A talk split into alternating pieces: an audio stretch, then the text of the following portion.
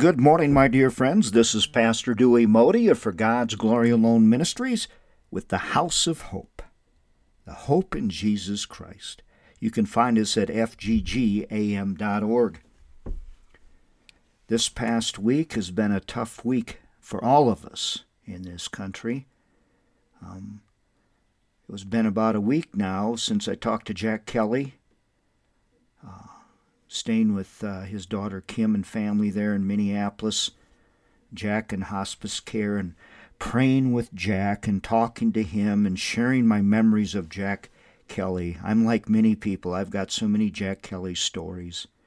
We're praying for the family as Jack passed on into heaven, being reunited with Marilyn.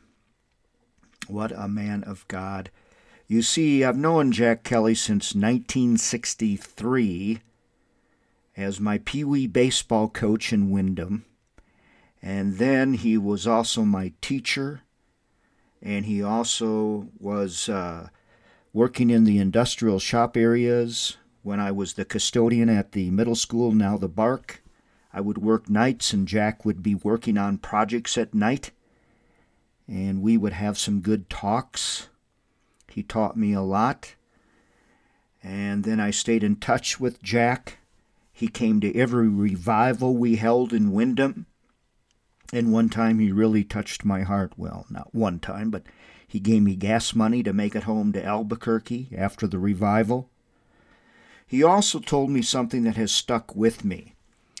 When Pat Fisher passed away and Mike asked me to come back and take part in the services for Pat, Jack walked up to me at the graveside service and said, You really hit a home run with your message about Pat. That's a home run for God. Coming from Jack, a mentor, a teacher, a man who has served, has served his whole life serving people, that meant a lot to this old preacher to keep going, and it was a blessing to talk to Jack at the end of his life and pray with him and tell him how much I love him. That's what we need to do. I, I loved Janelle Eichsted's comments on Facebook. Janelle Bartosh, I know her, uh, uh, Bartosh, Leo's daughter. Janelle, I think she still works at the hospital there. But Janelle posted on Facebook, you can find Jack's footprints all over Windom. Amen to that. I can find my dad's footprints all over Windom. I can find Jim Tucci's footprints all over Windom. I can find uh, Pat Fisher's footprints all over Windom. Windom's a beautiful town. It really raised me up to be the preacher I am today. You know, those who keep heaven in view remain serene and cheerful in the darkest day because they keep the glories of heaven at the forefront of their thinking if more people thought less of themselves and material things and more of things eternal and spiritual, they too would be less easily disturbed by this present life and this pandemic we're going through. Nowhere, nowhere does the Bible teach that Christians are exempt from the tribulations and natural disasters that come upon the world.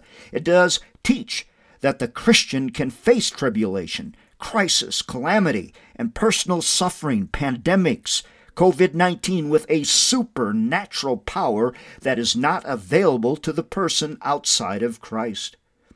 This was the great testimony of the Apostle Paul when he proclaimed in his suffering that the Lord comforted him with these words My grace is sufficient for you, for my strength is made perfect in weakness.